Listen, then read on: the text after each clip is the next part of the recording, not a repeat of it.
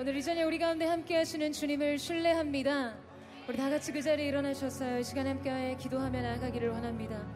거룩하신 주님, 오늘 이 시간 우리가 주님의 영광의 보좌 앞에서 주님의 얼굴을 향한 목마름을 고백하며 나아가기를 원합니다. 오늘 우리의 영혼의 빈잔을 주님의 보좌를 향해 높이 들고, 여호와여 이 시간 우리를 긍휼히 여겨 주시옵소서. 우리가 소리로 부르짖을 때에 주여 응답하여 주시고, 너희는 내 얼굴을 찾으라 하였을 때에 내 마음이 주께 말하되 여호와여 내가 주의 얼굴을 구하리이다 하였나이다. 오늘 이 시간 우리의 마음을 주께 고백하며 나아가기를 원하오니 성령 하나님 이 시간 임재하여 주시옵소서. 하늘의 문을 여시고 좌정하여 주시옵소서. 우리 이 시간 전심으로 두 손 높이 들고 우리 주여 한번 부르짖고 하나님의 임재를 이곳 가운데 초청하며 기도하며 나아가겠습니다. 주여, 거룩하신 주님, 오늘 우리와 함께 하실 주님을 신뢰하며 나아갑니다. 오늘 이 가운데 기름 부으실 주님을 바라보며 나아갑니다. 솔로몬 성전 가운데 임하셨던 그 영광의 보좌로 좌정하여 주시고, 마음과 마음마다 거룩하신 주님의 기름 부으심의 역사가 우리 가운데 있을 수 있도록 역사하여 주시옵소서. 어둠의 모든 권세와 결박과 올무가 끊어지게 하시고, 존귀하신 주 예수 그리스도의 능력이 우리 가운데 덮어지게 하여 주시옵소서. 주님, 우리가 주님을 바라봅니다. 우리가 주님을 기대합니다. 영광의 보좌로 임하여 주시옵소서. 아멘. 주님, 우리에게 임하소서. 주님의 얼굴 간절히 구하소서.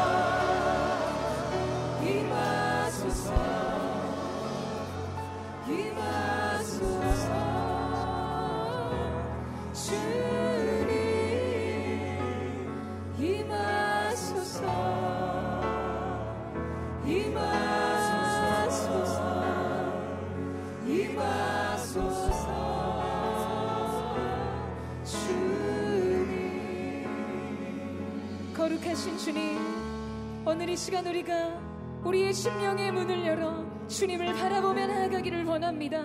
오늘 우리가 주님의 임재를 구하며 나아갈 때에 거룩하신 주님 하늘의 문을 여시고 우리 가운데 좌정하여 주시옵소서.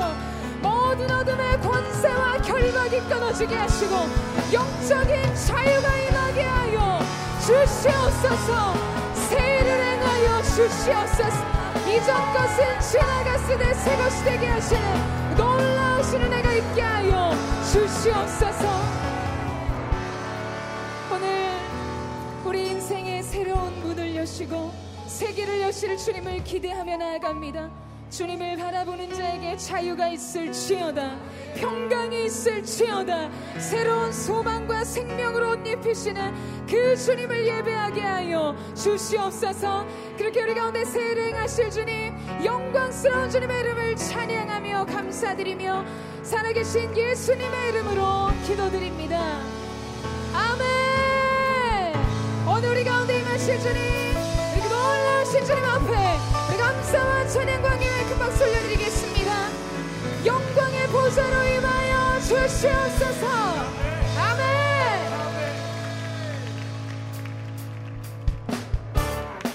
우리 전심으로 두 손 높이 들고 우리 큰 감사와 박수로 우리 주님의 보좌를 높이 들며 나아가기를 원합니다.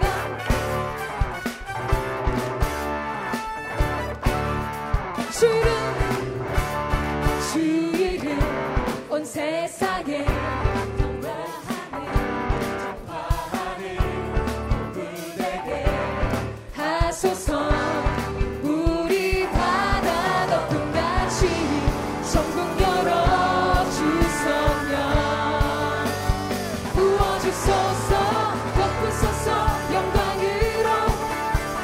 주의 영광 온 땅 위에 덮으소서. 천국에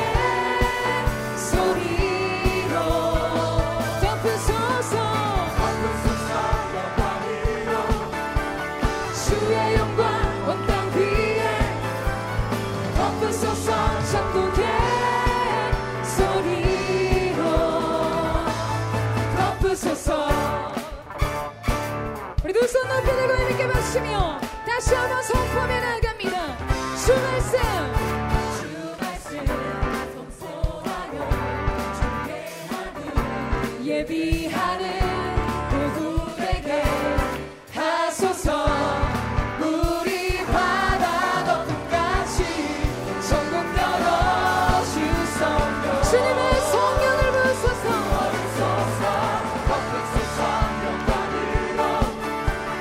주의 영광 온 땅 위에 덮으소서. 덮으소서 천국의 소리로 온 세상에 주의 거룩을 만축해 경배하네. 덮으소서 천국의 소리로 덮으소서.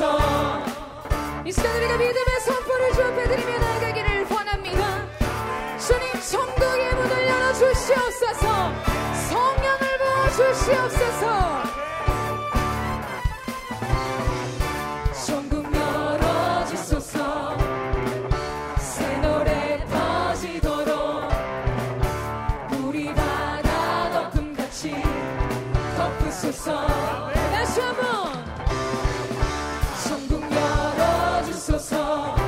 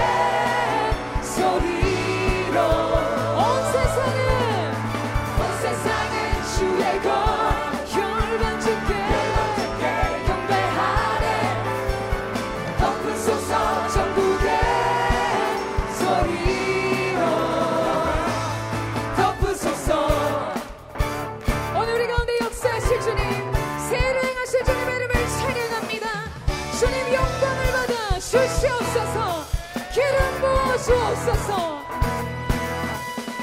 우리 찬양받기 합당하신 주님 앞에 우리 감사와 영광과 찬양의 큰 박수를 내리며 나아가기를 원합니다. 주님 찬양을 받으소서. 영광을 받아 주시옵소서. 아멘, 아멘. 여러분, 이 저녁 성령께서 우리 가운데 임하시면 모든 것이 새로워짐을 믿으십니까? 여러분 정말 믿으십니까? 오늘 믿는 자에게 하나님께서 그 일을 행하실 줄로 믿습니다. 그런 부활하신 주님을 만나고도 제자들이 사명의 자리로 돌아갈 수 없었습니다. 주님은 너무나 분명하시고 확실하셨지만 내 자신이 없었기 때문이죠. 그러나 거룩하신 성령이 우리 가운데 기름 부어줬을 때 여러분, 그들의 인생이 한계와 경계를 넘어서서 열방과 땅끝까지 이르러 주님의 증인이 된 삶을 사는 것들을 보게 됩니다. 오늘 이 시간 거룩하신 성령께서 우리 가운데 임하실 때 우리 인생의 모든 한계된 장벽들이 무너질 줄로 믿습니다. 인생의 경계가 무너지고 적군의 탑을 뛰어넘는 인생이 될 줄로 믿습니다. 우리 그렇게 하실 주님 앞에 우리 다시 한번 합성과 영광의 박수 올려드립니다. 할렐루야. 주님 새해를 행하여 주시옵소서.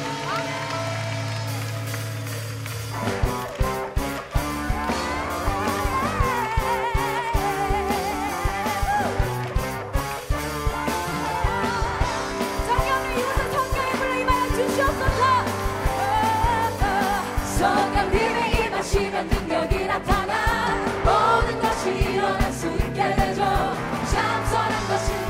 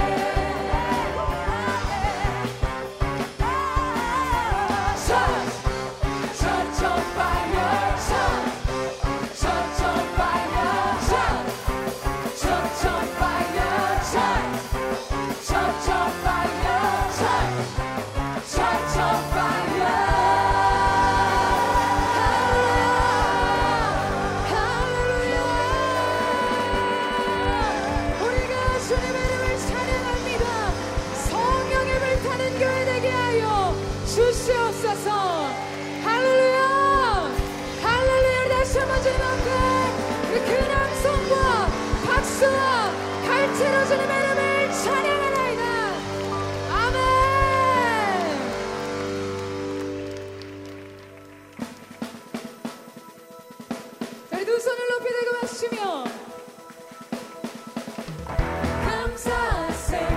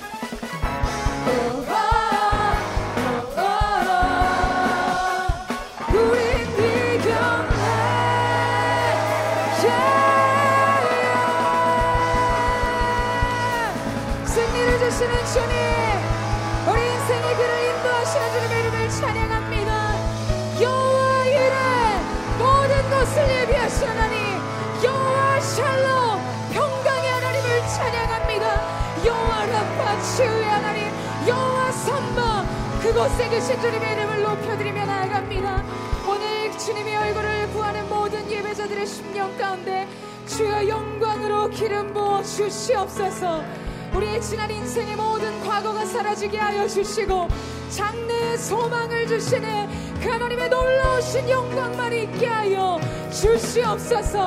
하나님의 사람들이여 주님을 바라볼 지어다. 우리가 하나님 앞에 다시 한번 영광의 박수 올려드리며 나아갑니다. 세일을 행하실 주님, 사막의 강을 만드시고 광야의 길을 내시는 주님의 이름을 찬양합니다. 주님의 행하실 일들을 기대하며 나아갑니다. 아멘. 주님 영광을 받아주십시오. 성령님 오늘 이 시간 임재하여 주십시오. 주님 기름 부어 주시옵소서.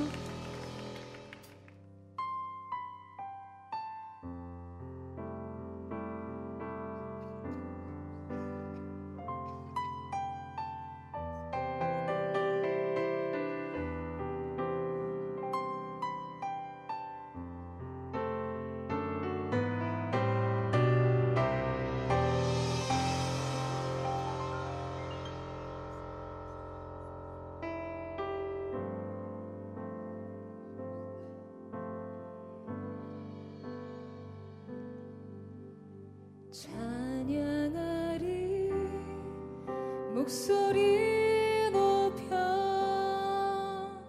찬양하리 내 마음 확정됐네 찬양하리 모든 상황 속 주만 경배하리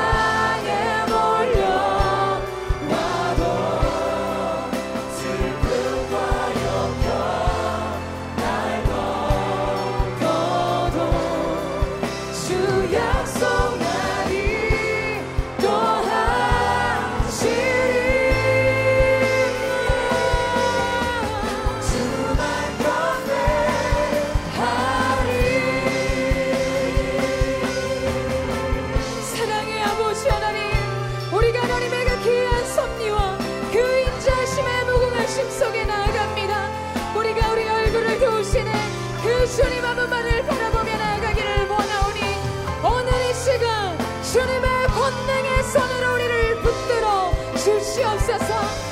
전심으로 두 손 높이 들고 우리 함께 고백하며 나아갑니다. 폭풍이 날 향해 와도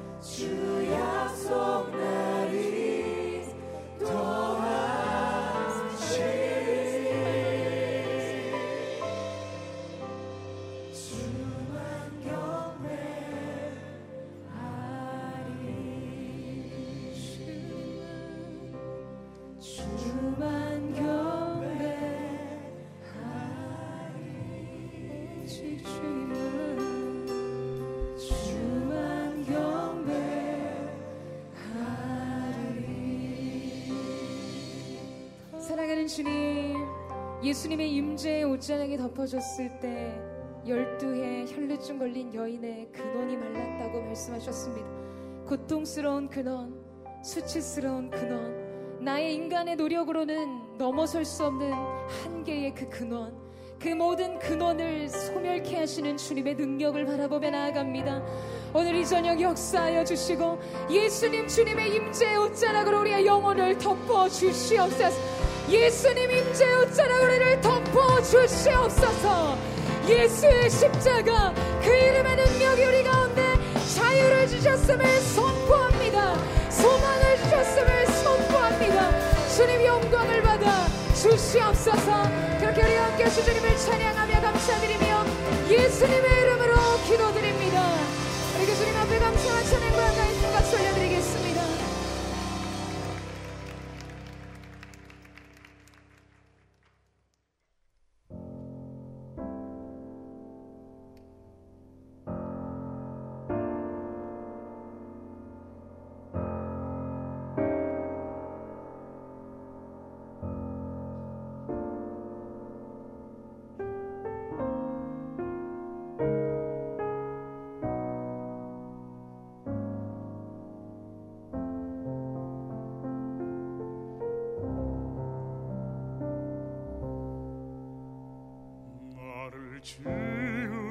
지으시니가 하나님, 나를 부르시니가 하나님, 나를 보내시니가 하나님, 나의 나된 모습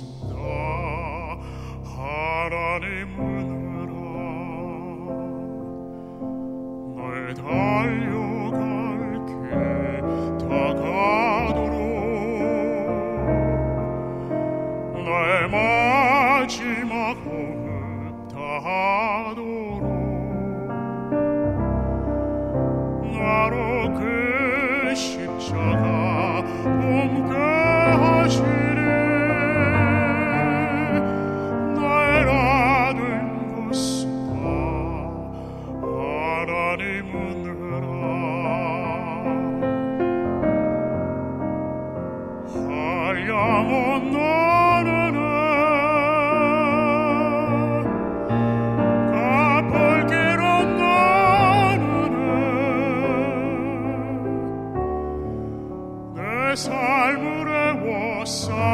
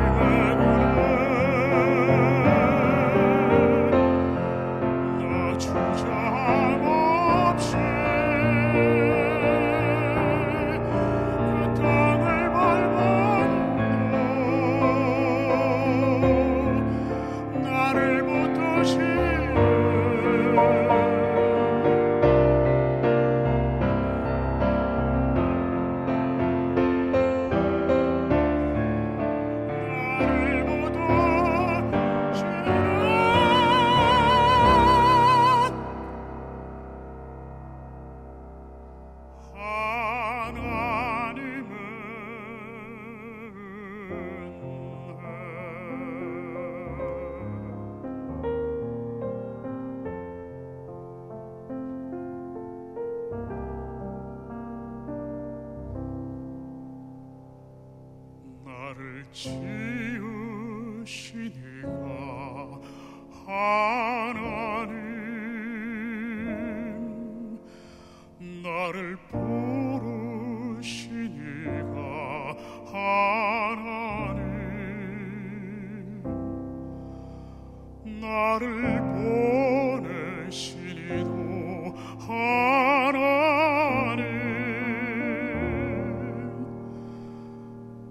나의 나 된 것은 다 하나님.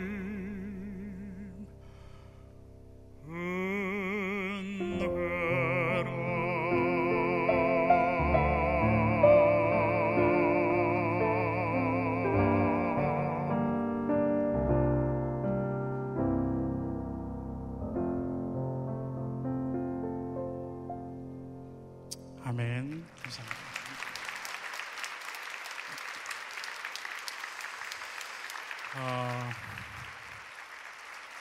어떻게 들을만 하셨나요? 사실 제가 이렇게 노래를 할 수 있다는 것, 목소리를 내어서 찬양을 할 수 있다는 것, 이게 하나님 은혜가 아니면 불가능한 일입니다. 사실 저는 성대를 한쪽밖에는 쓸 수가 없는 상황이에요, 현재. 그럼에도 불구하고 제가 이렇게 마음을 다해서 찬양을 합니다. 그때 하나님께서 저에게 능력을 더 주시는 거예요. 제가 찬양할 때마다 하나님께서 저에게 능력을 부어주십니다. 그래서 저는 찬양하는 게 이제는 너무나 감사하고 너무나 속된 말로 표현하면 황홀해요. 왜냐하면 예전에 제가 여러분들처럼 청년이었을 때, 물론 저도 청년 지난 지 얼마 안 됐어요. 근데 여러분처럼 더 청년이었을 때, 왜 내가 하나님께서 주신 달란트를 정말 값지게 하나님을 위해서 먼저 사용하지 못했을까라는 생각을 요즘 들어 합니다. 왜냐하면 하나님께서 저한테 목소리라는 달란트를 주셨어요. 근데 그 달란트를 어떻게 보면 저는 저만을 위해서 쓴 거였어요. 저의 이름을 높이기 위해서, 그러니까 저의 명성을 높이기 위해서, 나의 것을 위해서 제 목소리를 사용했었어요. 물론 열심히 노력을 해서 얻어낸 결과이긴 합니다. 그런데 그 달란트 하나님이 주신 거잖아요.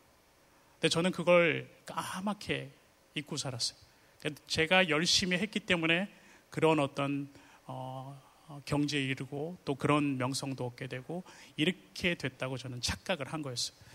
그런데 하나님께서 어느 날 갑자기 제 목소리를 잠시 가져가셨습니다.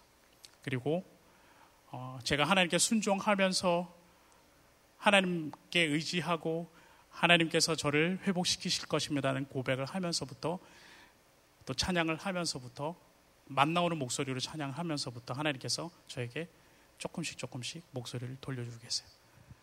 사실 온누리교회를 통해서 어떻게 보면 제2의 음악 인생을 다시 살아가는 그런 한 사람입니다.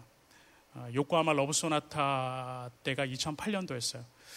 그때 하 목사님 살아계실 때 저는 온누리교회 교인은 아닙니다. 그런데 어떻게 저한테 연락이 왔어요. 그래서 찬양을 해주십시오 하고 연락을 받았는데, 그때 제 목소리 상태는 정말 노래를 한 곡을 다 부를 수 있는 그런 상황이 아니었습니다. 그래서 못할 것 같습니다라고 말씀을 드렸어요, 처음에. 그런데 한 이틀 있다가 또 다시 연락이 왔어요. 기도 한번 해보시고 다시 한번 고민해보시고 결정하십시오. 그래서 제가 기도를 했어요. 그랬더니 답이 금방 나왔습니다. 뭐라고 나왔을까요? 그건 네 생각이고 그래요. 제 생각이래요. 하겠다 못하겠다라고 결정하는 거는 제 생각이래요. 하나님께서는 제가 못하는 거 알아요. 아는데 그날 가서 찬양하기를 원하셨던 거예요. 그러니까 온전한 순종을 원하신 거예요. 제가 할 수 있을 때 하는 것은 그 뭐 큰 순종이라고 말할 수는 없을 것 같아요. 근데 우리가 할 수 없을 때 할 수 있는 게 참 순종인 것 같아요. 그러니까 우리의 형편이나 모든 것들이 나는 이거 도저히 할 수 없는 상황이야. 그런데 하나님께서 너희가 할 수 있겠어? 하고 물어보실 때가 있지 않나요, 여러분? 네. 그때 하나님께서는 여러분의 참 순종을 원하시는 거예요. 하나님 모르시는 게 아니에요. 네가 못하는 형편인 거 알고 네가 못할 상황이라는 건 분명히 아세요. 그렇지만 할 수 있겠어? 라고 물어보는 겁니다.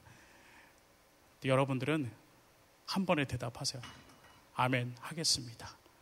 그럴 때 하나님께서 길을 열어주시는 거예요. 저도 그래서 하겠습니다. 결정을 하고 요코하마로 갔어요.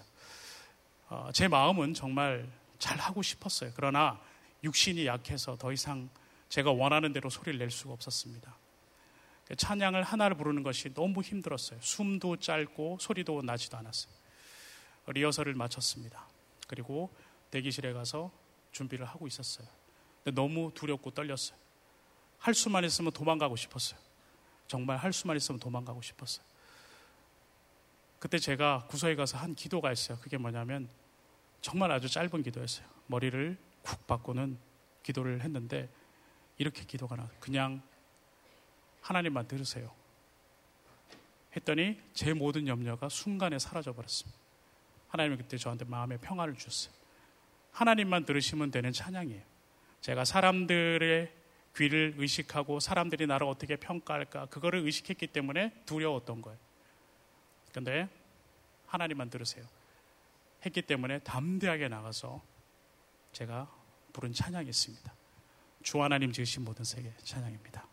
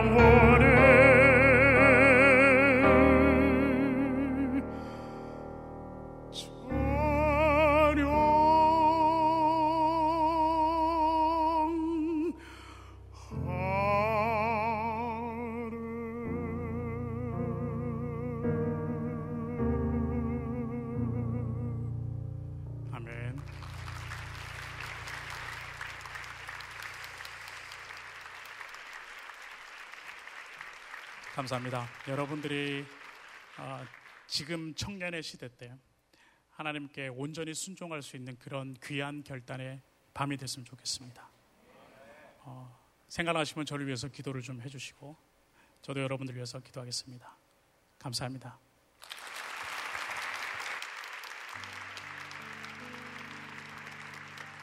다시 한번 깊이 있는 찬양으로 은혜의 통로가 되어주신 우리 배재철 집사님에게 다시 한번 환영과 감사의 박수를 올려주었으면 좋겠습니다. 집사님 감사합니다. 오늘 우리에게 주시는 하나님의 말씀은 창세기 14장 14절에서 16절까지의 말씀입니다. 창세기 14장 14절에서 16절 우리 함께 한 목소리로 읽어보았으면 좋겠습니다. 함께 읽겠습니다. 시작. 아브라함은 자기 조카가 포로로 잡혀갔다는 소식을 듣자 자기 집에서 나아 훈련받은 사람 318명을 거느리고 단까지 쫓아갔습니다. 한밤중에 아브라함은 그의 종들을 나누어 그들을 공격해 쳐부셨습니다. 다메섹 북쪽에 있는 호바까지 그들을 추격해 모든 물건들을 되찾고 그의 조카 롯과 롯의 소유뿐 아니라 부녀자들과 다른 사람들까지 모두 찾아왔습니다. 아멘. 오늘 말씀을 전해주실 강사 목사님을 소개하겠습니다. 오늘 말씀을 전해주시는 하나님의 메신저는 온누리교회 대학 청년 본부장을 섬기고 계시고 여호수아 공동체를 담당하시는 김승수 목사님이십니다. 한 영혼을 품으라는 제목으로 말씀 전해주실 때 사랑과 하나님의 은혜를 깊이 누리는 시간 되시길 바랍니다. 사랑과 격려의 박수로 목사님 맞아주시기 바랍니다.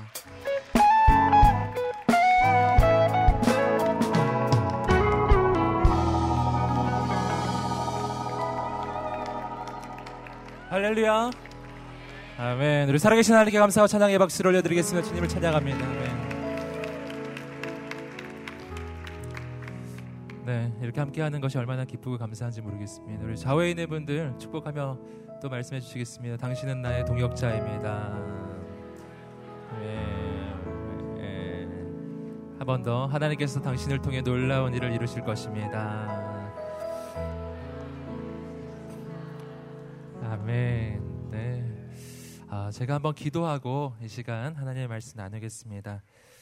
하나님 아버지, 이 시간 우리 가운데 임하여 주시옵소서. 하나님 오직 예수 그리스도의 십자가의 보혈로 우리를 덮어 주시옵소서. 또 부족한 종을 덮어 주시옵소서.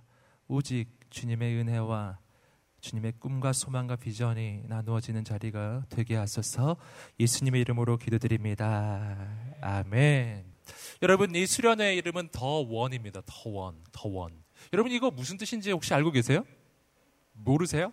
아마 제가 보기에는 모르는 사람 태반일 것 같은데요. 네. 더원이 뭔가요? 주님만을 더원합니다. 그 더원인가요? 주님만을 더원하는 더원. 더원의 의미는 하나 제가 알려드릴게요. 첫 번째 의미는 더원. 이것은 성경을 보시면요. 더원, 바로 그분.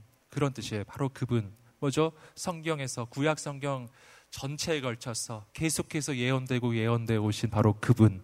바로 우리를 구원하실 단 한 분뿐인 메시아 예수 그리스도. 그분을 가리킬 때 The One 이렇게 불러요. The One. 메시아. 저는 오늘 이 밤에 우리 유일하신 구원자 주님 만나게 되기를 소망합니다. 이 더원에는 그러나 또 한 가지 중요한 의미가 있습니다. 그것은 뭐냐면 한 분뿐인 나의 구원자를 의미할 뿐만 아니라 또 한 가지는 하나님이 찾으시는 한 사람을 의미하게 돼요. 하나님이 찾으시는 한 사람. 하나님께서 사랑하시는 한 사람. 하나님이 너무나 사랑하셔서 죄 가운데 그 죽음 가운데 그냥 멸망하는 것을 하나님이 볼 수가 없어서 하나님이 그 영혼 구하시려고 그 아들을 보내셔서 그 아들을 대신 죽게 하실 만큼 그렇게 사랑하시는 한 사람. 그런데도 불구하고 하나님으로부터 멀리 계속해서 멀리 떠나기만 하는 그 잃어버린 한 영혼. 그 한 영혼을 향해 계속해서 사랑을 고백하고 끝까지 그를 추적하시는 하나님이 찾으시는 그 한 사람이에요. 그것을 The One이라고 하는 거예요. 여러분, 그렇게 하나님이 찾으시는 한 사람, 하나님이 사랑하시는 그 한 사람이 누구이겠어요? 바로 당신이에요. 바로 당신이에요. 다른 사람의 이야기를 하는 게 아닙니다.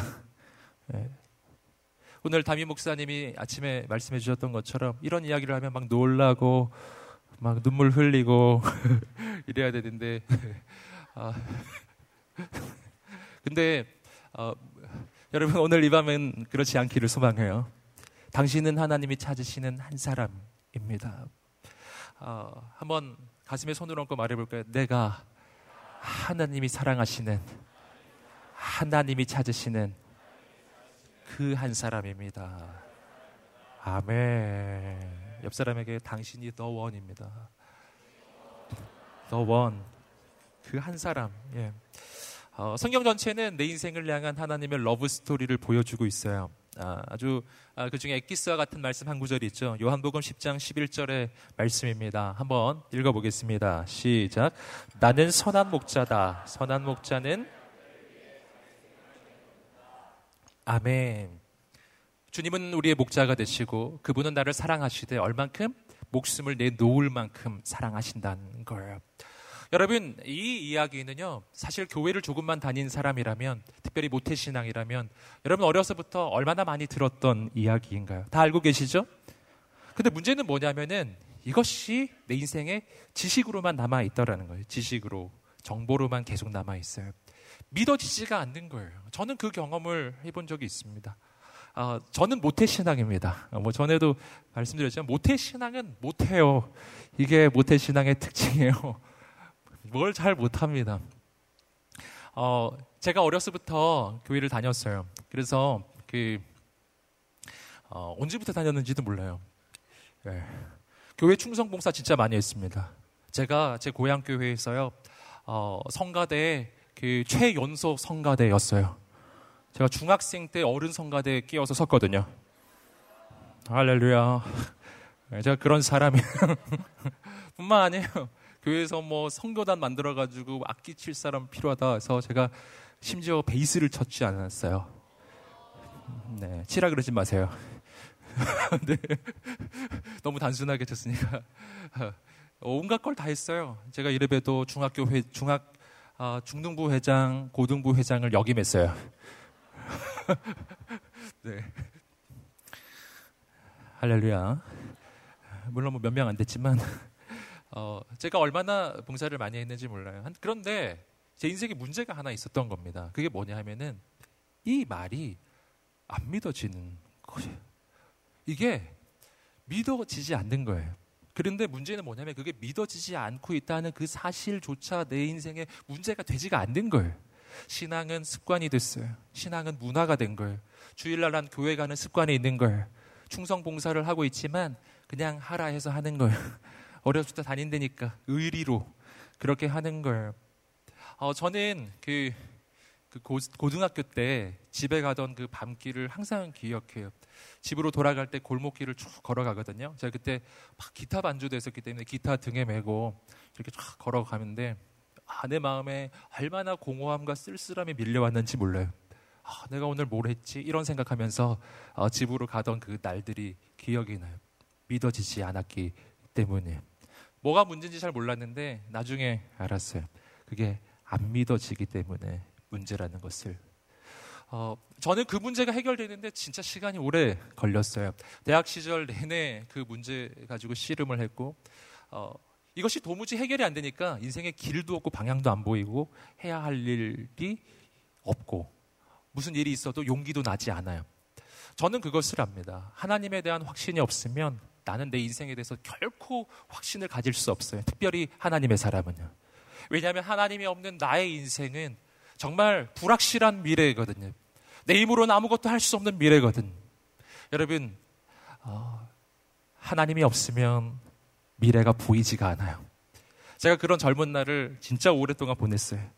보내다가 정말 끝까지 가서 하나님 앞에, 하나님 제발 하나님 살아계신 걸 알게 해주세요. 제발 하나님 살아계신 것을 알게 해주세요. 그렇게 간절히 기도했던 때가 있습니다. 참 놀라운 일이죠. 예. 하나님을 확신하지 못하는데 근데 그 하나님께 기도를 했어요.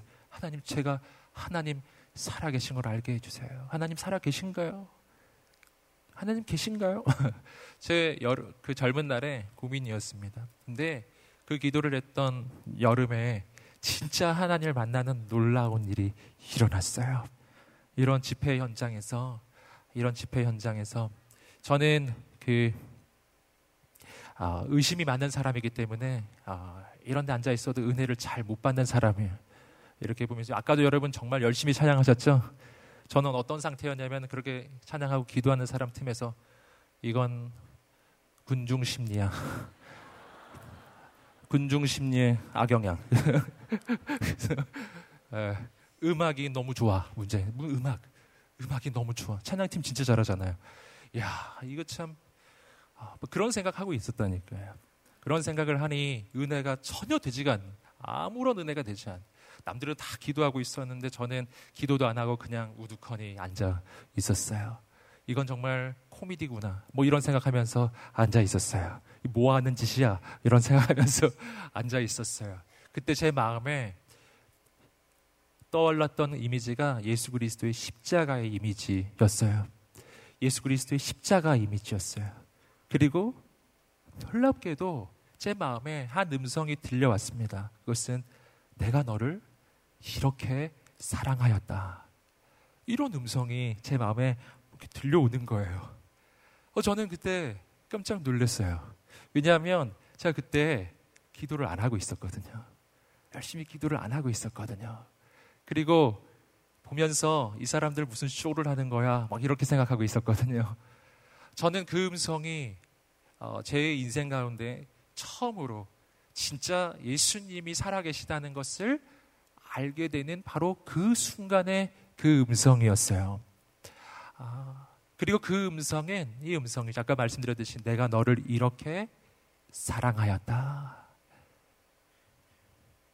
그 순간이 제 인생이 터닝 포인트, 그 순간이 바뀌는 순간이었어요.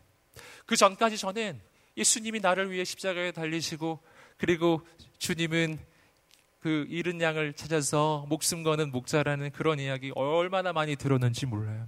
저는 교회에서 칭찬받는 사람으로 진짜 오랫동안 자라온 모태신앙이거든요. 여러분, 그런데 그 순간이 그 이전에 지식으로만 알았던, 정보로만 알았던, 그렇게 알고만 있었던 주님의 사랑이 진짜라는 것이 제 인생에 느껴지는 첫 번째 순간이었어요. 그리고 그때 제 인생이 바뀌었습니다. 그 순간이었어요. 그때 제가 막 눈물 콧물 저도 흘릴 줄 알았는데 그러진 않았어요. 네, 그럼 막 내가 널 이렇게 사랑하였다면 눈물이 막 주룩주룩 흐를 줄 알았는데 그러진 않았어요. 다만 제 마음에 이런 생각이 들더라고요. 이건 내가 한 생각은 아닌데 이건 뭐지? 누가 한 말일까? 분석했어요. 분석해본 결과 음악의 영향도 받지 않고 군중심리의 영향도 받지 않고 기도도 하지 않았던 나에게 그 말 해줄 사람은 주님밖에 없다라는 사실이에요. 여러분, 사랑은 정보가 아니라 경험이에요. 사랑은 지식이 아닙니다. 사랑은 만남의 사건이에요. 사랑은 말로만 하는 게 아니에요. 사랑은 상대를 향한 헌신이에요. 예수님의 그 사랑이 가장 절정으로 나타나는 곳, 예수 그리스도의 십자가일 줄 믿습니다. 아멘. 할렐루야. 내 인생을 향한 하나님의 관심은 정말 높습니다. 저는 제 인생에서 그렇게 주님을 만나고 주님 날 사랑하시는구나 이런 걸 느낀 후에도 실은 의문은 있었습니다. 무슨 의문이 있었냐? 하나님 나를 사랑하신다는데 왜 내 인생이 그렇게 힘들 때 날 그냥 버려뒀을까? 제가 그것이 질문이었어요. 하나님 왜 날 버려두셨나요? 하나님 왜 저를 버려두셨나요? 저 인생 너무 힘들었는데 왜 버려두셨어요? 그때 주님 어디 계셨나요? 제가 그 기도 가지고 한 몇 주 정도 기도했던 것 같아요. 막 기도했는데 어느 날 주님께서 제 마음속에 또 한 번 주의 말씀을 들려주셨는데 그것은 내가 거기 너와 함께 있었다. 내가 가장 눈물 흘리는 그곳에 주님이 거기 함께 계셨다. 내가 가장 고통하는 거기에 주님이 바로 거기 계셨다. 내가 주님을 찾기만을, 내가 주님께 눈을 돌리기만을 기다리시면서, 내가 그 주님께 도움을 구하기만을 그렇게 기다리시면서 바로 거기 계셨다. 여러분, 주님은 나를 추격하시는 분이세요. 추격하시는 분이세요. 끝까지 기다리세요. 하지만 그러나 주님은 폭군은 아니에요. 주님은 그 미저리가 아니라고요. 주님은 나를 사랑하세요. 나를 존중하시고 기다려주시는 분이에요. 내가 가장 아파하고 있을 때 바로 거기, 그 옆에 주님이 바로 거기 계신 거예요. 왜냐하면 나는 주님이 사랑하시는 한 사람이기 때문입니다. The one이라고 하는 이 단어 앞에는 정관사가 붙어 있습니다. The one. 이럴 때 정관사가 붙는다는 것은 하나라는 뜻이에요. 한 개뿐이라는 뜻이라고요. The one, 하나. 우리의 구원자는 예수 그리스도 한 분뿐이신 줄 믿습니다. 하지만 또 한 가지 중요한 사실이 있습니다. 그것은 뭐냐 하면은 하나님이 찾으시는 그 한 사람도 The one이라는 사실이에요. The one. 왠지 아시겠어요? 우린 이렇게 많은데 왜 하나님이 찾으시는 그 한 사람은 The one, 정관사가 붙는 The one일까요? 그 까닭은 하나님이 나를 사랑하실 때 마치 온 세상에 나 하나밖에 없는 것처럼 나를 사랑하시기 때문이에요. 나는 하나님 앞에서 오직 하나뿐인 단 한 사람이에요. 온 세상에 나 같은 사람은 없어요. 오직 하나뿐이에요. 여러분, 오늘 이 밤에 하나님이 당신을 찾으십니다. 하나님이 당신을 찾으십니다. 내가 그 하나님을 향해 응답하기만 하면 우리는 그분을 오늘 만날 것입니다. 여러분, 왜 하나님은 우리를 이렇게 찾으시는가? 그 까닭은 주님이 우리를 사랑하시기 때문이기도 하지만 또 한 가지 중요한 게 있어요. 그것은 뭐냐면 나는 하나님이 쓰시기 원하는 한 사람이기 때문이에요. 함께 말해보겠습니다. 나는 하나님께서 쓰시기 원하는 한 사람입니다. 아멘, 아멘. 당신이 더 원해요. 어떤 사람? 하나님께서 놀라운 계획을 가지고 계시는 한 사람이에요. 이것이 그렇게 당신을, 하나님을 찾으시는 이유입니다. 여러분, 성경의 역사를 보세요. 그러면 하나님의 위대한 역사는 대단히 많은 사람을 통해서 일어나는 것이 아니에요. 하나님의 놀라운 역사는 하나님께서 뭐 군대를 일으켜서 그렇게 역사하시는 게 아니에요. 하나님이 역사하실 때, 가장 위대한 역사가 일어날 때 하나님은 언제나 한 사람을 부르셨어요. 한 사람. 시대가 가장 어두울 때, 어두우면 어두울수록 하나님은 많은 사람을 부르지 않으셨습니다. 한 사람을 부르셨어요. 여러분, 바벨탑 사건으로 여러분 인간이 하나님의 징계를 받고 온 땅에 흩어져서 죄악 가운데 있을 때 하나님이 그 세속의 역사를 뒤집기 위해서 부르신 한 사람이 있습니다. 아브라함이에요. 한 사람. 그리고 한 사람 아브라함으로부터 시작해서 이스라엘 민족이 세워지는 겁니다. 여러분, 이스라엘 민족이 이집트의 압제 아래에 있을 때 도무지 빛이 보이지 않는 노예 생활 가운데 있을 때 하나님이 많은 사람 부른 게 아니에요. 모세 한 사람을 부르신 것입니다. 그를 통해 민족의 새 역사를 이루셨습니다. 여러분, 민족이 가장 어두울 때, 여러분 사사시대의 가장 말미, 여러분 이스라엘 역사에서도 가장 어두운 때, 그때는 더 이상 계시도 없고 어떤 징조도 없고 캄캄한 시대, 여러분 모든 종교 지도자들이 다 타락해버린 그 시대에 하나님은 사무엘이라고 하는 하나님의 사람 한 사람을 불러서 세워주셨습니다. 그를 통해 이스라엘의 새로운 역사가 시작되었어요. 그리고 마침내 여러분 남유다도 북이스라엘도 다 망해버렸을 때 하나님은 예수님을 이 땅에 보내주셨어요. 그분 한 분을 통해서 역사는 반전이 일어나는 것입니다. 한 사람이에요. 여러분, 한 사람입니다. 여러분, 지금 이 시대가 어둡다고 말하죠? 그러나 여러분, 이 시대에 한 사람, 하나님께서 쓰실 한 사람이 필요합니다. 그 한 사람이 일어나면 하나님께서 그를 통해 이 시대를 새롭게 하실 것입니다. 전 오늘 이 밤이 그렇게 우리가 하나님께 쓰임받는 밤이 되기를 소망합니다. 여러분, 당신의 인생은 별것 아닌 인생이 아니에요. 여러분, 목자는 양 한 마리를 위해서 목숨을 겁니다.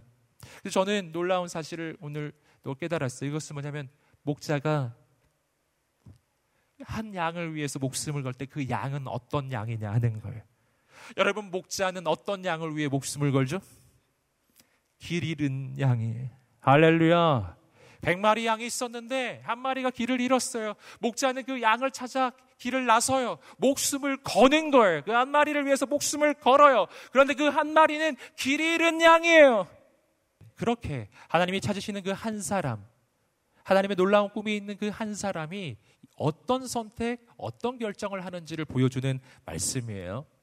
오늘 말씀은 아브라함 이야기입니다. 아브라함이 약속의 땅에 간 이후에 일어난 이야기인데, 그곳에서 그 하나님을 부름받은 사람으로서 어떤 선택을 하느냐, 한 영혼을 위해 목숨 거는 선택을 해요. 오늘 말씀이 그 말씀이에요. 조카 롯이 전쟁통에서 그 가운데서 잡혀갑니다.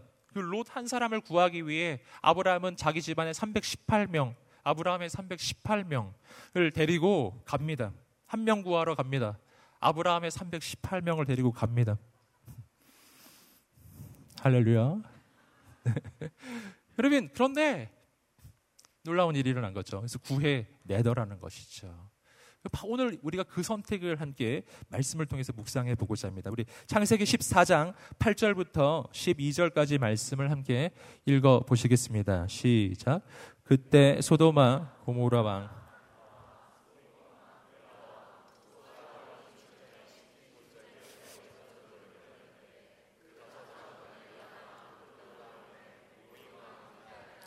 시날왕 아무라벨, 엘라살왕 아리오, 이 네 왕과 맞서 싸웠습니다. 시팀 골짜기는 온통 역청 구덩이로 가득해서 소돔왕 고모 도망칠 때 그 속에 빠졌고, 그 가운데 나머지는 산간지대로 도망쳤습니다. 네 왕이 소돔과 고모라의 모든 물건들과 양식들을 다 빼앗아갔고, 또한 그들은 소돔에 살고 있는 사로잡고 그의 재산까지 약탈해 갔습니다. 자, 오늘 말씀은 아까도 말씀드렸던 것처럼 아브라함이 가나안 땅에 정착한 후에 일어나는 일입니다. 잘 아시는 것처럼 여러분, 아브라함은 아내 사라와 함께 이 여정, 믿음의 여정을 떠나게 되는데, 그때 아브라함과 사라만 갔던 게 아니죠. 조카 롯이 함께 동행했어요. 그러니까 롯이라는 인물이 좀 중요한 인물이에요. 롯이 함께 원래 갈대 우르에 있었는데 거기서 떠나서 하란에 한번 머물렀다가 다시 하란에서 다시 떠납니다. 그래서 약속의 땅까지 함께 간 거예요. 굉장히 중요하죠. 그런데 아브라함과 롯이 결정적으로 갈라서는 장면이 나옵니다. 그것이 창세기 13장이에요. 창세기 13장에서 아브라함도 롯도 가축이 점점 많아져서 더 이상 함께 있을 수가 없어요. 땅을 선택하게 됐는데, 우리 너무 잘 아시는 사건 있잖아요. 아브라함이 말하죠. 네가 좌하면 내가 우하고 네가 우하면 내가 좌하리라, 이렇게 말했습니다. 그때 롯이 놀랍게도 삼촌, 장유 유서인데 삼촌 먼저 하셔야죠, 이렇게 말하지 않았어요. 조카는 냉큼, 아 그래요, 제가 좋은 쪽으로 하겠습니다, 이쪽. 아브라함이 정말 눈물을 머금고 남은 땅을 선택했죠. 예. 근데 잘 아시듯이 그때 롯이 선택했던 땅이 소돔 땅이었어요. 장차 망할 땅. 아브라함이 남은 땅을 잡았는데 그곳이 바로 하나님의 약속의 땅, 가나안 땅이었던 거예요. 그렇게 갈라졌습니다. 문제가 생겼어요. 아까 오늘 말씀에서 읽어보셨던 것처럼 그 소돔 땅이 전쟁에 휩싸인 거였어요. 원래 소돔을 비롯해서 가나안 그 남방의 그 지역은 그 메소포타미아의 엘라만 그돌 라오멜이라고 하는 사람의 지배하에 있었어요. 즉 메소포타미아 지역에 아주 강대한 나라들이 있었던 것이죠. 오늘 말씀에 나라들이, 그 나라 이름들이 나와요. 그래서 그런데 이 소돔 왕을 비롯해서 가나안 남방의 그 다섯 왕이 반란을 일으킨 거예요. 더 이상 이렇게 밑에 있을 수 없다. 반란을 일으켜서 메소포타미아의 그돌라오멜을 비롯한 4개 강대국이 연합군을 형성해서 이 가나안 땅으로 침입해 들어옵니다. 오늘 말씀 그 앞부분까지 읽어보시면 그 전쟁의 이어지는 내용이 나오는데, 무슨 일이냐면 강대국 네 나라가 연합해서 연합군이 쳐내려오니까요, 속수무책이에요. 가나안 땅을 완전히 휩쓸고 갑니다. 가는 곳마다 백전백승이에요. 완전히 휩쓸어요. 그리고 마지막에는 남방의 소돔과 고모라를 비롯한 그 5 나라의 연합군까지 완전히 괴멸시키는 걸, 예, 바로 그 상황이에요. 그런데 그 소돔 땅에 바로 아브라함과 함께 왔었던 사람 롯이 있었던 것인데 그 롯이 사로잡혀 간 거예요. 아브라함이 그 소식을 들었어요. 그리고 그를 구하러 가는 겁니다. 자, 여기서 우리가 먼저 발견하는 것은 롯입니다. 여러분, 롯. 그도 한때는 아브라함과 동일한 부름을 받고 함께 하나님의 그 부름에 동참했던 사람이에요. 꽤 멀리 갔습니다. 약속의 땅까지 함께 갔던 거예요. 마지막 순간에 갈라졌습니다. 마지막 선택이 나빴어요. 처음엔 좋았으나 마지막에 제갈 길을 간 것이었습니다. 여러분, 그는 전쟁에 휩싸였습니다. 그가 일부러 전쟁통에 간 건 아니었지만 그러나 그의 선택이 나빴어요. 여러분, 내가 보기에 좋은 땅이 좋은 땅이 아니라 하나님의 약속의 땅이 좋은 땅인 줄 믿습니다. 그가 보기에는 소돔 땅이 너무너무 좋아 보였습니다. 하지만 그 땅은 장차 하나님의 심판을 받을 땅이었어요. 그 땅이 얼마나 나쁜 땅이었는지 성경은 이렇게 표현해주고 있습니다. 창세기 13장 12절과 13절 말씀을 함께 읽어보겠습니다. 시작. 아브라함은 가나안 땅에 정착했고 롯은 평원의 성들에 정착해 소돔 가까이에 장막을 쳤습니다. 그런데 소돔 사람들은 여호와 앞에서 아주 악한 죄를 짓고 있었습니다. 소돔이 롯이 소돔 땅을 선택할 그때부터 소돔은 이미 악한 땅이었어요. 죄악이 가득한 땅이었어요. 거기는 전쟁이 날 수밖에 없는 땅이고 그 땅은 징계를 받을 수밖에 없는 땅, 심판받을 땅이었어요. 보기에는 좋아 보였지만 여러분, 여기서 우리는 아주 중요한 사실을 발견해요. 오늘 우리 인생의 선택의 기준입니다. 어떤 선택을 하시겠습니까? 여러분, 인간 보기에 좋은 선택이 아니라 하나님 보시기에 좋은 선택이에요. 사람 보기에 좋은 곳이 아니라 하나님 보시기에 좋은 곳. 여러분, 그곳으로 가게 되기를 주님으로 축복합니다. 여러분, 롯은 잃어버린 영혼을 상징하고 있어요. 그는 잃어버린 영혼이에요. 그도 원래 아브라함과 함께 했던 사람이잖아요. 그도 본래 하나님의 선택을 받았던 사람인데 지금 잃어버렸어요. 마지막에 그가 소돔에 가버렸어요. 여러분, 그의 상태를 성경은 포로 상태라고 이야기합니다. 포로 상태. 이것이 죄인의 상태예요. 포로란 자기의 뜻대로 뭘 할 수 없는 걸 이야기합니다. 성경은 죄인의 상태에 대해서 언제나 포로라고 이야기해요. 노예 상태인 것이죠. 여러분, 포로에겐 뭐가 중요하죠? 여러분, 포로는 풀려나는 게 핵심 가치예요. 여러분, 포로가 감옥에 갇혀 있을 때 그 감옥에 명품 백이 있은들, 명품 옷이 있은들, 거기에 최고 인테리어 된 방이 딱 준비되어 있어요. 그럼 여러분에게 만약 제안하면 이 감옥 안에는 최고 인테리어가 돼 있고 명품 백이 가득하고 명품 옷이 가득하고 돈도 많이 준다. 단 감옥 안에 있어야 한다. 거기 계시겠어요? 네. 고민하시는 분이 계신 것 같은데요. 여러분, 지금 그럴 일이 아니에요. 지금 예? 그럴 일이 아니에요. 지금 여러분, 오늘 우리의 인생을 향해 악한 마귀가 유혹하는 게 바로 그런 거예요. 내가 너에게 모든 좋은 것을 다 주겠다. 단 내가 마련해 놓은 이 감옥 안에 있어야 한다. 어떻게 아시겠어요? 어떻게 아시겠어요? 근데 놀랍게도 많은 사람이 그 길을 간다라는 거예요. 여러분, 죄인의 상태는 자유한 상태가 아님을 오늘 분명히 깨닫게 되기를 소망합니다. 죄인은 내가 할 수 있는 것을 마음대로 할 수 있는 상태가 아니라 내가 하고 싶지 않은데 억지로 끌려다니고 있는 상태. 사도 바울이 고백했던 것처럼 내가 지금 죄를 짓는 게 아니라 내 안에 있는 죄가 나를 지금 끌고 다니는 것이라고. 여러분, 죄의 노예가 된 상태, 그게 포로된 상태였어요. 롯에 처한 상태였어요. 그런데 소망이 하나 있었습니다. 그 소망은 뭐냐 하면은 하나님이 롯을 포기하지 않았어요. 이게 아주 중요합니다. 하나님이 롯을 포기하지 않았어요. 롯은 자기 갈 길을 갔는데 하나님이 포기하지 않아요. 그를 구하기 원하셨습니다. 그런데 여기서 또 한 가지 중요한 사실이 있어요. 롯을 구하기 위해서는 하나님의 부르심에 응답하는 한 사람이 필요해요. 그가 아브라함이었어요. 여러분, 오늘 이 밤에 롯처럼 잃어버린 영혼이 있다면, 내가 지금 내 갈 길을 가고 있다면 오늘 소망을 품으세요. 하나님이 당신을 포기하지 않으셨습니다. 옆 사람에게 말해주세요. 하나님이 당신을 포기하지 않았습니다. 네. 아멘. 우리 계속해서 14절 말씀을 읽어보시겠습니다. 시작.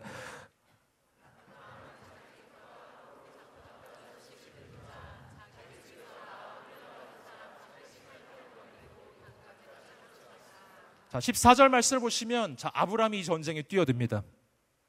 근데 전쟁의 목적이 달라요. 메소포타미아 강대국 4개국 연합군 그리고 그들의 지배를 받고 있었던 가나안 남부 5개국 연합군 사이에 정말 뭐 세계 한 몇 차 대전 될 것 같아요. 그런 전쟁이 지금 일어나고 있는 그 틈바구니에서 여러분 세상 사람들의 전쟁은 무슨 전쟁인가요? 권력을 쟁취하기 위한 전쟁이었어요. 아브라함은 그런 전쟁을 하고 있는 건 아닙니다. 아브라함이 하는 전쟁은 한 영혼을 구원하는 전쟁이에요. 저는 우리 인생에 그런 전쟁이 있게 되기를 축복합니다. 아브라함이 근데 어떻게 했느냐 하는 거예요. 오늘 말씀을 보시면은 자기 집안에 있었던 318명의 사람들을 데리고 롯을 구하러 갑니다.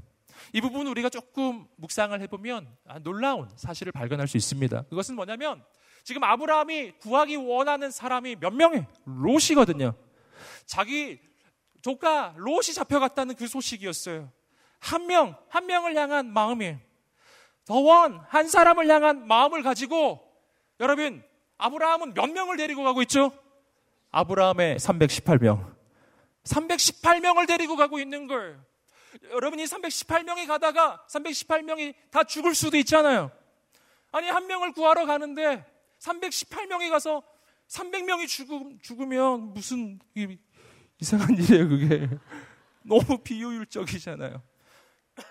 이런 비효율적인 만약 아브라함이 효율성에 대해서 생각해 보았다면 아니 한 명을 구하기 위해 318명이 가면 이게 무슨 일이야? 여기 몇 명이 죽을지도 모르는데 그냥 한 명이 희생시키고 318명 잘 살자.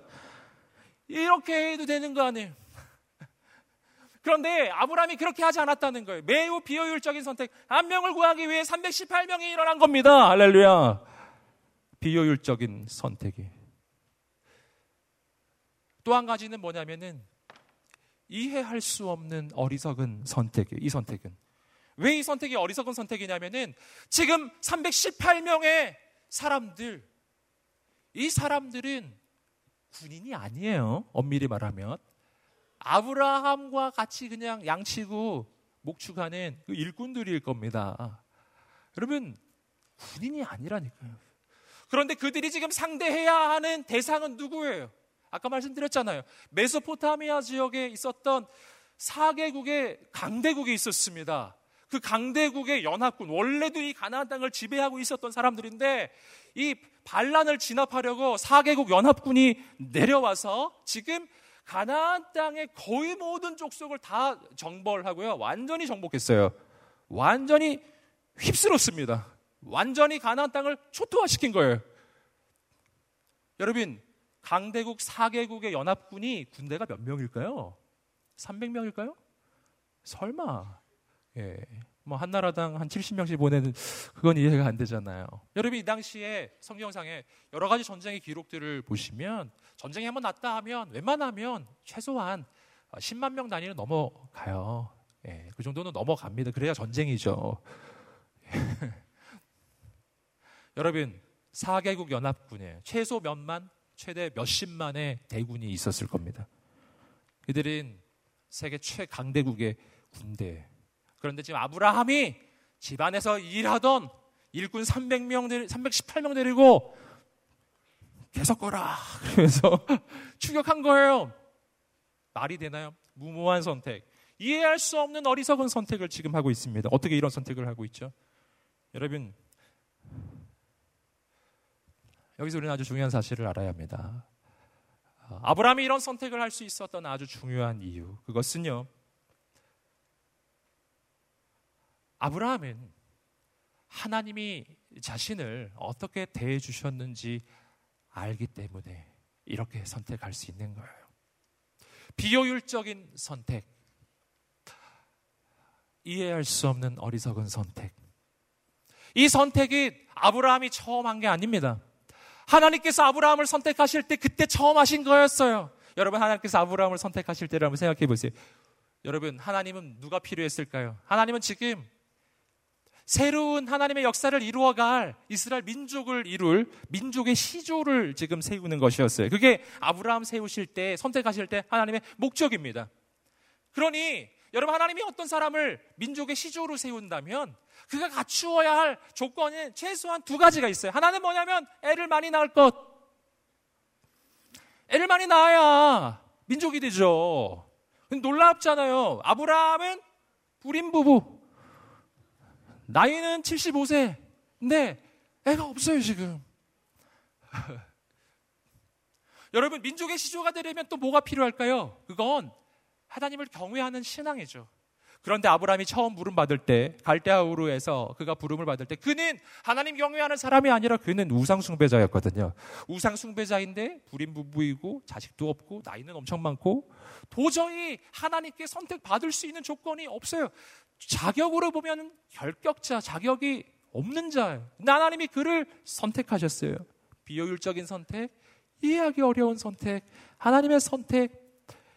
여러분, 게다가 아브라함이 잘한 것도 아니에요. 창세기 12장 읽어보시면 우리 너무 잘하시는 사건 나오잖아요. 막 기근이 나니까 아브라함이 바로 이집트로 이동해요. 어떻게 이렇게 빨리 바뀌는지 몰라요. 이집트로 바로 이동하다가 또 겁이 나요. 겁났던 이유는 아시죠? 아내가 너무 이뻤어요. 이 남자가 얼마나 용기가 없는지 아내가 이쁜 것도 너무 걱정이 되는 거예요. 내 아내가 너무 이쁘면 이집트에 가면 사람들이 날 죽일 텐데.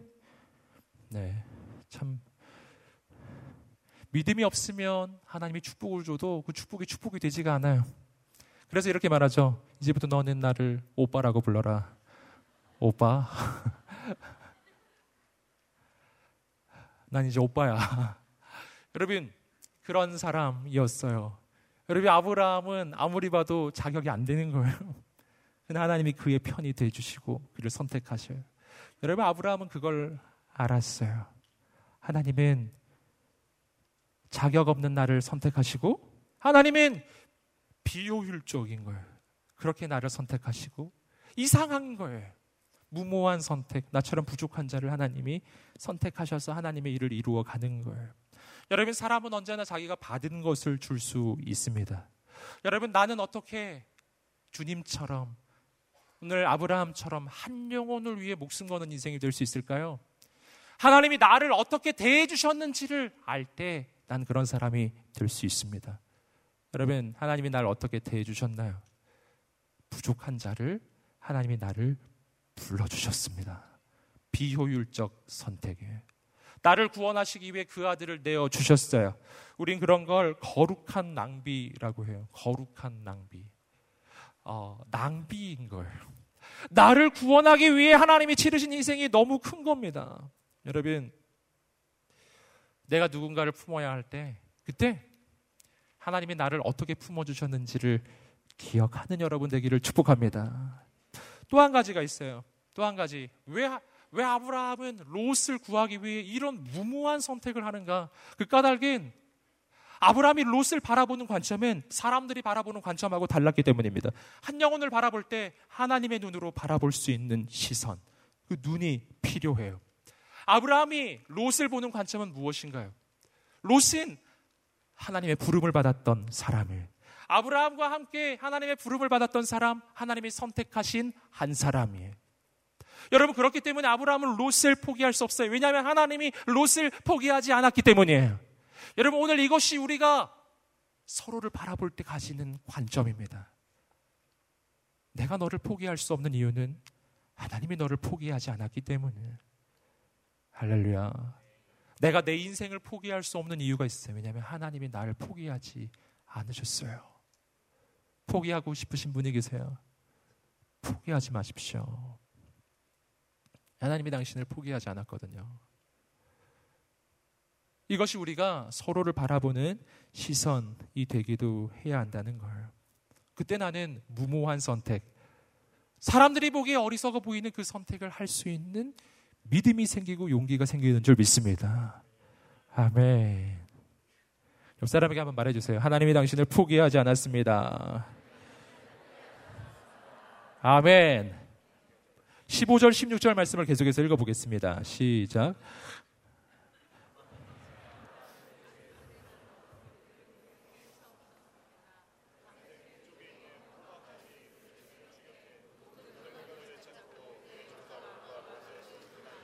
부녀자들과 다른 사람들까지 모두 찾아왔습니다. 놀라운 일이 일어났어요. 아브라함의 318명은 출정을 합니다. 그리고 나서 가서 4개국, 강대국 연합군을 무찔러요. 그리고 사람을 찾아왔어요. 승리를 한 거예요. 하나님의 기적이 일어났습니다. 여러분, 어떻게 이런 일이 일어났을까요? 숫자적으로 보면 아마 100대 1, 1000대 1 정도 되는 비유일이었을 거예요. 그런데 승리를 한 거예요. 어떻게 승리할 수 있었는가? 승리의 비결이 있습니다. 하나, 아브라함이 가지고 있었던 하나님을 향한 믿음이에요. 믿음. 여러분, 전쟁의 승패는 사람이 많고 적음이 아니라 하나님께 달려있는 줄 믿습니다. 아멘. 우리가 한 영혼을 구원하는 이 하나님의 사명을 감당함에 있어서 품어야 할 믿음이에요. 그런데 그 믿음을 어떻게 품을 수 있었는가? 그것은 아브라함인 하나님의 약속을 향한 믿음이 있었기 때문이에요. 아브라함에게 주셨던 그 약속의 내용을 한번 확인해 보겠습니다. 창세기 12장 2절 말씀입니다. 창세기 12장 2절입니다. 시작.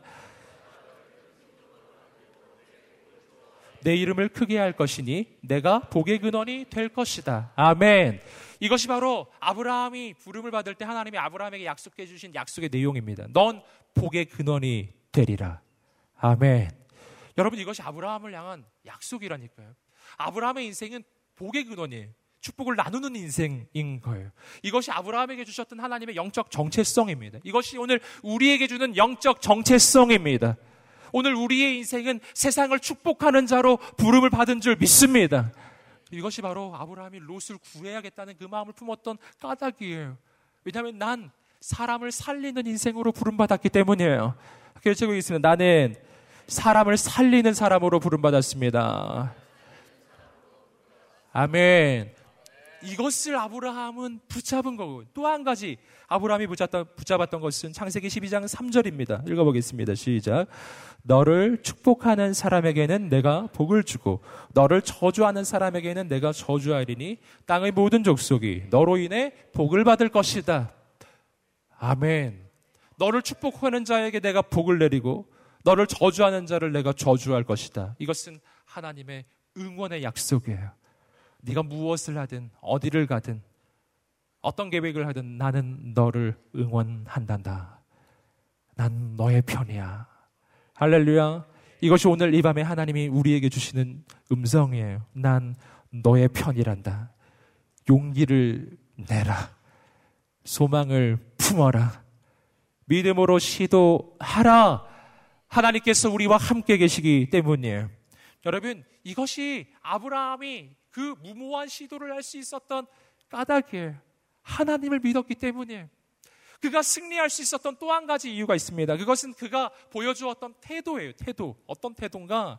올인 하는 태도인데요. 우리 그것을 뭐를 통해서 알 수 있냐면은 아브라함이 데리고 갔던 그 사람들의 숫자를 보고서 우리는 짐작을 해볼 수 있어요. 저는 이 318명이 참 특이해요. 한번 생각해 보세요. 기드온의 무슨 용사? 300용사예요. 315명사 뭐 이런 거 아니잖아요. 기드온의 300용사. 자, 오병이어로 몇 명이 먹었죠? 여자와 아이 외에 5,000명, 뭐 5,324명 이런 거 아니잖아요. 그렇지 않잖아요.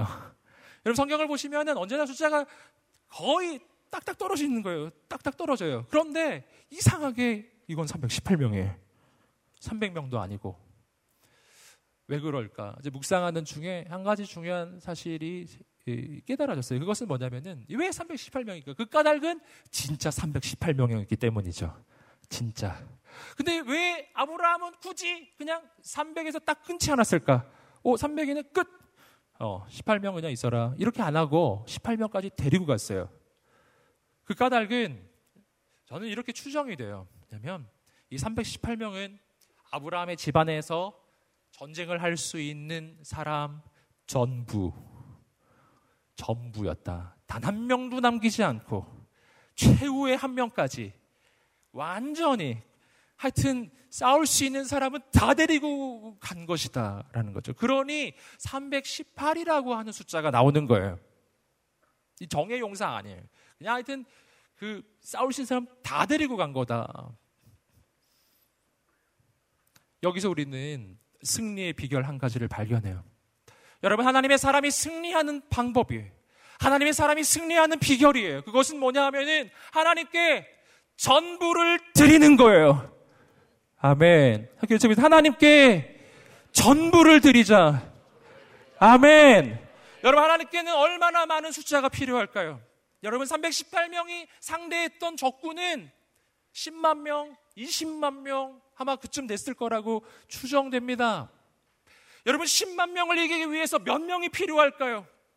세상에서는 적어도 10만 명, 5만 명이 있어야 되지 않아? 이렇게 이야기하죠. 여러분, 하나님께는 몇 명이 필요할까요? 하나님이 318명이 필요하단다 이렇게 말씀하실까요? 아니에요. 여러분, 여기서 중요한 건 숫자가 아니에요. 하나님께 필요한 것은 많은 숫자가 아니에요. 하나님께 필요한 것은 전부예요. 여러분, 여기서 우리는 우리의 인생에 왜 하나님의 기적이 일어나지 않는가? 내 인생에는 왜 새로운 일이 일어나지 않고 왜 이렇게 신앙생활을 하는데 별다른 일이 없는가? 그 까닭을 알게 돼요. 왜냐하면 우리는 하나님께 언제나 부분을 드리기 때문에, 내 인생 가운데서 짜투리를 드리기 때문에, 내가 하나님께 모든 것을 내어놓으면 그것이 318명이든 100명이든 50명이든 상관없어요. 여러분, 베드로는 주님께 부름을 받을 때 어떻게 했나요? 내가 너로 사람을 낚는 어부가 되게 하리라 말씀하셨을 때 베드로는 배와 그물과 금방 잡았던 물고기 전부를 버렸어요. 전부 버렸어요. 전부 버렸다고요. 혹시 다음에 쓸지 모르니 그물은 좀 챙겨가야겠다. 그물 막 주섬주섬 막 챙겨가서 막 그물 메고 막, 예, 물고기도 몇 개 챙겨야지. 이렇게 안 했단 말이에요. 그냥 버렸어요. 할렐루야. 여러분, 오늘 우리 인생에서 주님이 필요로 하는 것은 많은 것이 아니에요. 전부예요. 그 전부를 꺼냈는데 별것이 아닐 수 있어요. 내 거 완전히 다 꺼냈는데 동전 2개. 그러면 주님이 괜찮아, 충분하다, 하나님의 역사가 일어날 거야. 할렐루야. 그러나 많은 것을 가진 사람이 그 중에 부분을 내놓으면 하나님이 적다 하실 거예요. 저는 여러분 격려하고 축복합니다. 오늘 이 밤이 하나님의 기적을 경험하는 밤이 되기를 주님으로 축복합니다. 우리 인생의 패러다임이 변화되는 밤이 되기를 소망합니다. 한 영혼을 구원하기 위해 아브라함은 어떤 선택을 했나요? 그 집안에 싸울 수 있는 모든 사람 318명이 함께 일어나 한 명 구하러 간 거예요. 저는 오늘 이 밤이 그 밤이 되기를 소망합니다. 여러분, 롯은 이 시대에 잃어버린 영혼을 보여주는 거예요. 잃어버린 한 영혼이에요. 그 영혼을 위해서 아브라함처럼 여러분, 구원의 원정대를 우리가 구성해야 한다는 거예요. 오늘 우리가 그러한 공동체가 되어야 합니다. 오늘 여기 계신 모든 대학 청년부 모든 공동체, 또 함께 하고 계신 우리 일본어 예배 모든 공동체가 한 영혼을 구원하는 구원의 원정대, 아브라함의 318명, 바로 그러한 공동체가 되기를 간절히 소망합니다. 우리 여러분 속해 있는 모든 그룹들이, 속해 있는 모든 다락방이, 모든 순이 그러한 공동체가 되기를 주님으로 축복합니다. 한 영혼을 위해 모든 것을 걸고 한 영혼을 살리기 위해 모든 것을 쏟아넣는 그러한 공동체가 되기를 간절히 소망합니다. 할렐루야. 오늘 저는 2017년 우리 모든 공동체가 그런 공동체가 되기를 소망해요. 하나님의 위대한 역사는 정말 위대한 비전, 위대한 계획에서 시작하는 것이 아닙니다. 하나에서 시작하는 거예요. 여러분, 유럽 선교는 사도 바울이 보았던 한 영혼에 대한 환상이었어요. 마게도냐 사람의 환상, 한 사람의 환상이었어요. 건너와서 우리를 도우라, 한 사람의 환상이었어요. 수백만의 군중의 환상이 아니었어요. 한 명이었어요. 그리고 사도 바울은 그 환상 보고서 배 타고 바다 건너가는 거였어요. 그리고 유럽 전체의 복음화가 시작된 것이었습니다. 할렐루야. 한 사람이에요. 한 영혼입니다. 여러분, 오늘 우리가 온누리교회에 있습니다. 제가 온누리교회에 진짜 오래 있었습니다. 제가 교육자로도 지금 14년 차이지만 그 전에 한 해가 바뀌어서 15년 차가 됐네요. 여러분, 그 전에도 저는 청년부 출신입니다. 저는 1998년에 98년에 제가 처음으로 온누리교회 그 청년부에 등록을 했었어요. 새 가족으로서. 그때부터 제 온누리 생활이 시작됐거든요. 세상에서 방황하다가 막. 근데 할렐루야. 네. 놀라운 일이 일어난 거죠. 저는 온누리 청년부 새가족 출신이에요. 할렐루야. 그때는요 온누리 교회 청년부가 딱 하나 있었어요. 여호수아 청년부. 얼마나 놀라운 일이 일어나고 있는지 알고 계시겠어요? 여러분 그런데 제가 드리고 싶은 말씀. 그래서 저는 우리가 얼마나 한 영혼을 놓치기 쉬운지 알아요. 전 청년 때도 그랬어요. 내가 얼마나 많은 사람을 스쳐 지나가는가. 제가 그 생각을 청년 때도 했었거든요. 근데 지금도 그런 것 같아요. 지금도 다르지 않아요. 우리 너무나 많은 사람이 스쳐 지나가고 있어요.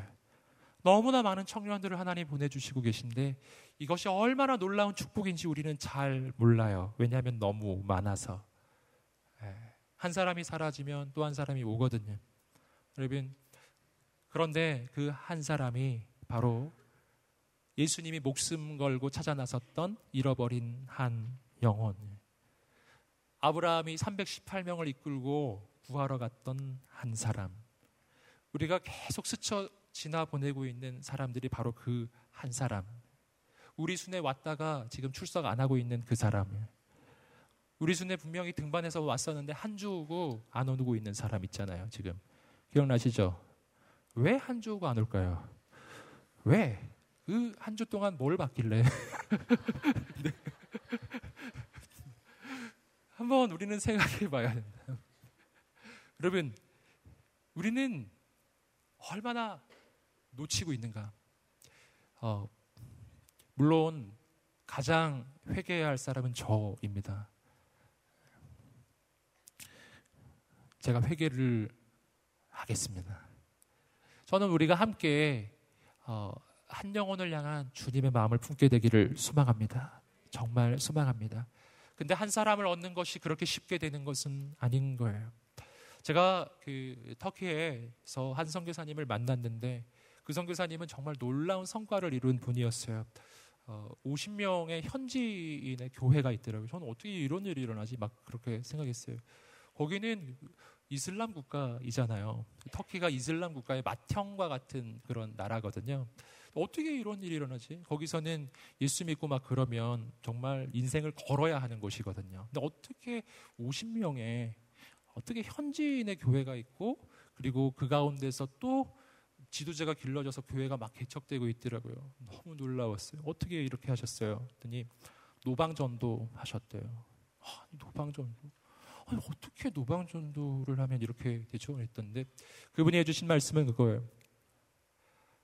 한 명을 얻기 위해 1000명을 만나면 한 명을 얻는다. 1000명에게 복음을 전하면 한 명을 얻는다. 그 교회에 50명이 있었거든요. 할렐루야. 여러분, 저는 정말 부끄럽다는 생각이 들어요. 왜냐하면 저도 노방전도 해봤거든요. 한 두세 번 이렇게 해보다가 한 두세 명 거절하면은 완전 깊은 상처, 내가 모르는 사람인데 왜 이렇게 상처를 받는지 모르겠어요. 그러면서 지레 포기했던 제 모습도 생각이 나고요. 나는 그렇게 했는가? 저는 오늘 우리 마음에 그 마음이 있게 되기를 소망해요. 한 사람을 얻기 위해 1000명에게 복음을 전하는 사람의 마음이 있기를 소망해요. 아멘. 저는 오늘 우리 마음에 한 영혼을 향한 주님의 마음이 있게 되기를 소망합니다. 이것이 얼마나 놀라운 일인지요. 성경은 이렇게 그 다음에 아주 놀라운 장면이 나옵니다. 창세기 14장 17절부터 20절까지 말씀을 읽어보겠습니다. 시작. 아브라함이 그돌라오멜과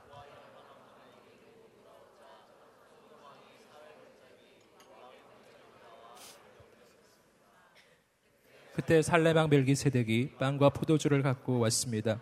그는 지극히 높으신 하나님의 제사장이었습니다. 멜기세덱이 아브라함을 축복하며 말했습니다.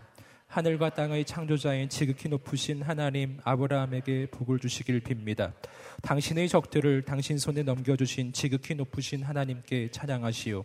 아브라함은 갖고 있는 모든 곳에서 10분의 1을 멜기세덱에게 주었습니다. 멜기세덱 스토리가 나옵니다. 이 전쟁에서 승리를 하고 롯을 구해온 아브라함을 누가 영접해 주냐 하면 그 당시 살렘 왕이라고 불리는 예루살렘의 왕이란 뜻인데요. 이 사람이 제사장이에요. 그가 영접을 해줘요. 영접을 해주고 웰컴을 해주고 그를 축복해 줍니다. 여러분 이 멜기세덱이라는 이름 여러분 들어보셨죠? 이 멜기세덱은 예수 그리스도의 모델이에요. 예수님은 우리를 위한 제사장이신데 예수님은 레위지파의 계열의 제사장이 아니에요. 왜냐하면 예수님은 레위지파가 아니니까. 그렇죠? 근데 예수님은 레위지파가 아닌데 우리를 위한 제사장이세요. 그래서 성경은 뭐라고 말하냐 하면 예수님은 레위지파 계열의 제사장이 아니라 시작도 없고 끝도 없이 하나님이 직접 세워주셨던 바로 창세기 14장에 나오는 멜기세덱의 계열의 제사장이다. 할렐루야. 멜기세덱은 예수님의 모형이라니까요. 어떤 사람은 이 멜기세덱은 구약시대에 미리 성육신에서 이 땅에 오셨던 예수님이다 막 이렇게도 이야기를 합니다. 이 사람 굉장히 중요한 사람이에요. 하나님의 대리인 사람이에요. 그런데 그 멜기세덱이 바로 이 시점에서 아브라함을 축복해 준다고요. 아브라함이 뭐를 했길래? 여기서 우리는 아브라함이 한 일이 굉장히 중요한 일이라는 것을 알 수 있어요. 굉장히 중요한 일이었어요. 이 일이. 그것은 뭡니까? 이건 한 영혼을 구하는 일이에요. 한 영혼을 구하기 위해 모든 것을 걸었던 그 일이에요. 하나님이 그것을 기뻐하신대요. 누가 그 일을 할 수 있는가? 다시 앞으로 돌아와서 창세기 14장 14절 말씀을 다시 한번 우리 14절 말씀을 읽어보시겠습니다. 시작. 아브라함은 자기 조카가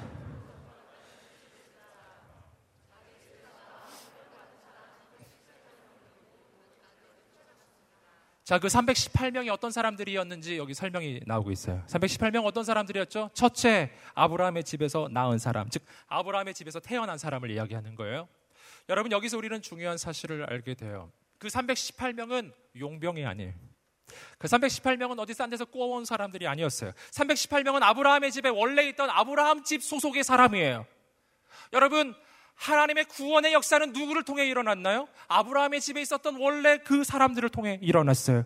여러분 하나님의 구원의 역사를 이룰 사람들은 어디 딴 데서 오지 않아요. 용병이 아니라고요. 어디 딴 데서 오는 게 아니에요.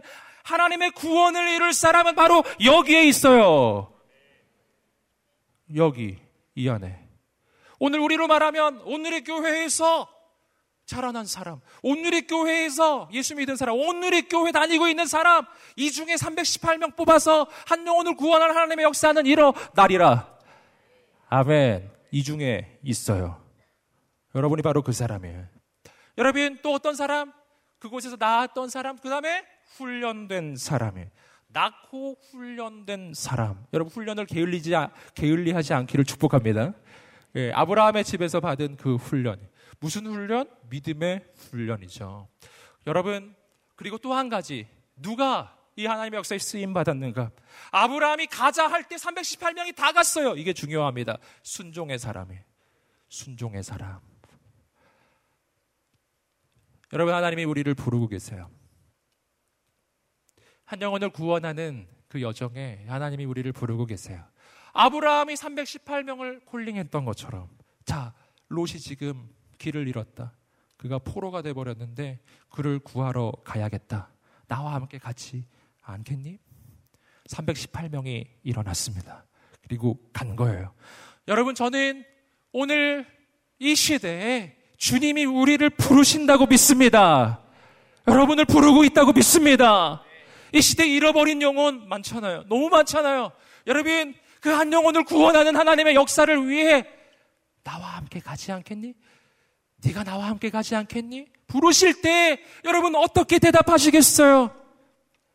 그 사람들은 딴 데 있지 않아요. 아브라함의 집에서 나서 훈련된 사람이었어요. 할렐루야. 바로 여기 있습니다. 바로 여러분이에요. 여러분을 통해 하나님께서 역사하실 것입니다. 2017년 안에는 그렇게 한 영혼을 위해 우리가 함께 일어나는 한 해가 되기를 간절히 소망합니다. 우리 순이 그렇게 일어나게 되기를 소망합니다. 318명이 존재하는 이유는 한 명을 구하기 위해 존재하는 거예요. 여러분 318명은 318명이 잘 먹고 잘 살려고 존재하는 게 아니에요. 여러분 우리 수는 왜 존재할까요? 우리 수를 통해서 한 영혼을 구하기 위해서요. 우리 그룹은, 우리 공동체는 왜 존재합니까? 우리 공동체를 통해 한 영혼을 구하기 위해서요. 저는 오늘 우리의 마음에 그 하나님의 부르심에 응답하는 거룩한 순종이 있게 되기를 축복합니다. 이 거룩한 여정에 함께 가기를 축복합니다. 할렐루야. 구원의 원정대. 여러분 우리가 함께 가는 걸, 우린 구원의 원정대.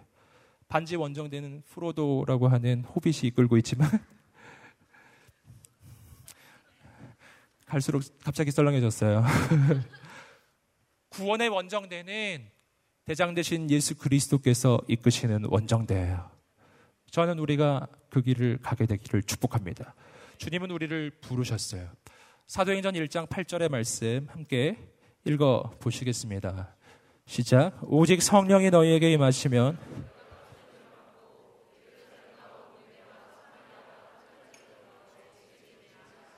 아멘. 이것이 우리를 향한 주님의 부르심이에요. 한 영혼을 구원하는 하나님의 그 역사는 내 힘으로 하는 게 아니에요. 누가 하는 것이죠? 성령님이 하시는 거예요. 오직 성령이 너희에게 임하시면 너희가 권능을 받게 되리라.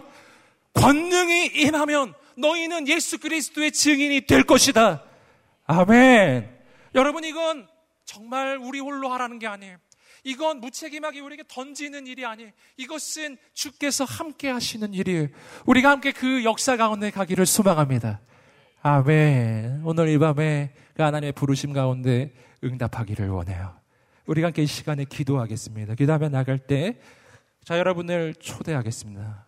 하나님, 내가 하나님의 부르심 가운데 응답하겠습니다.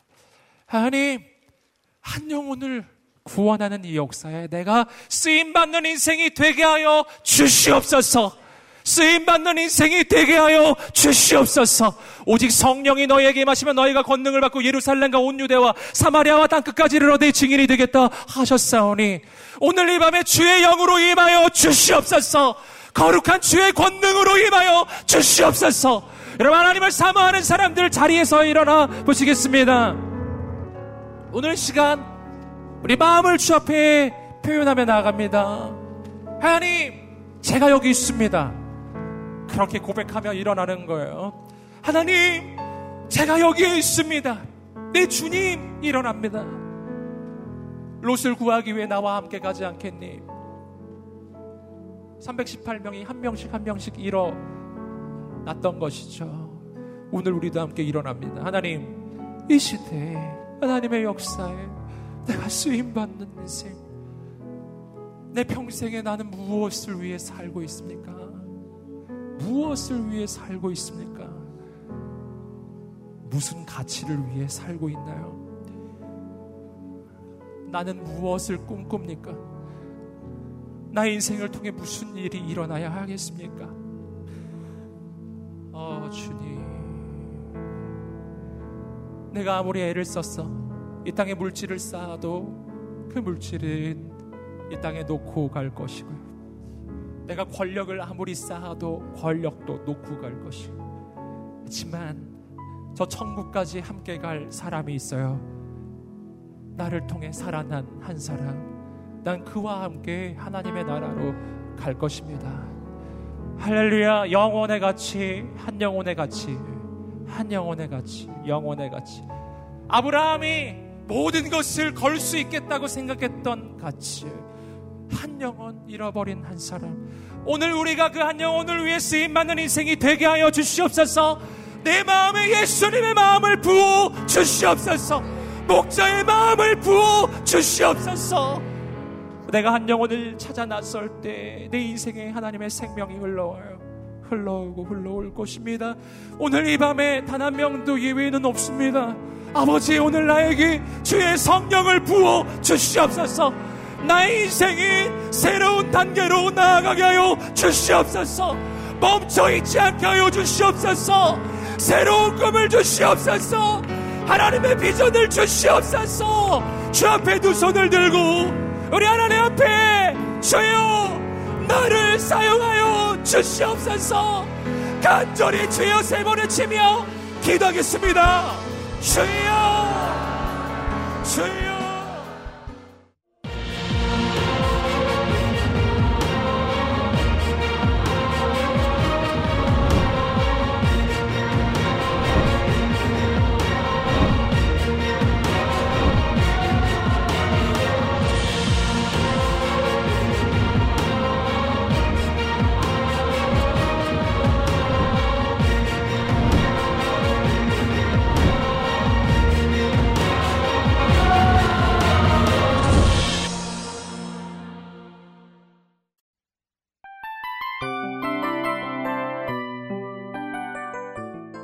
이 프로그램은 청취자 여러분의 소중한 후원으로 제작됩니다.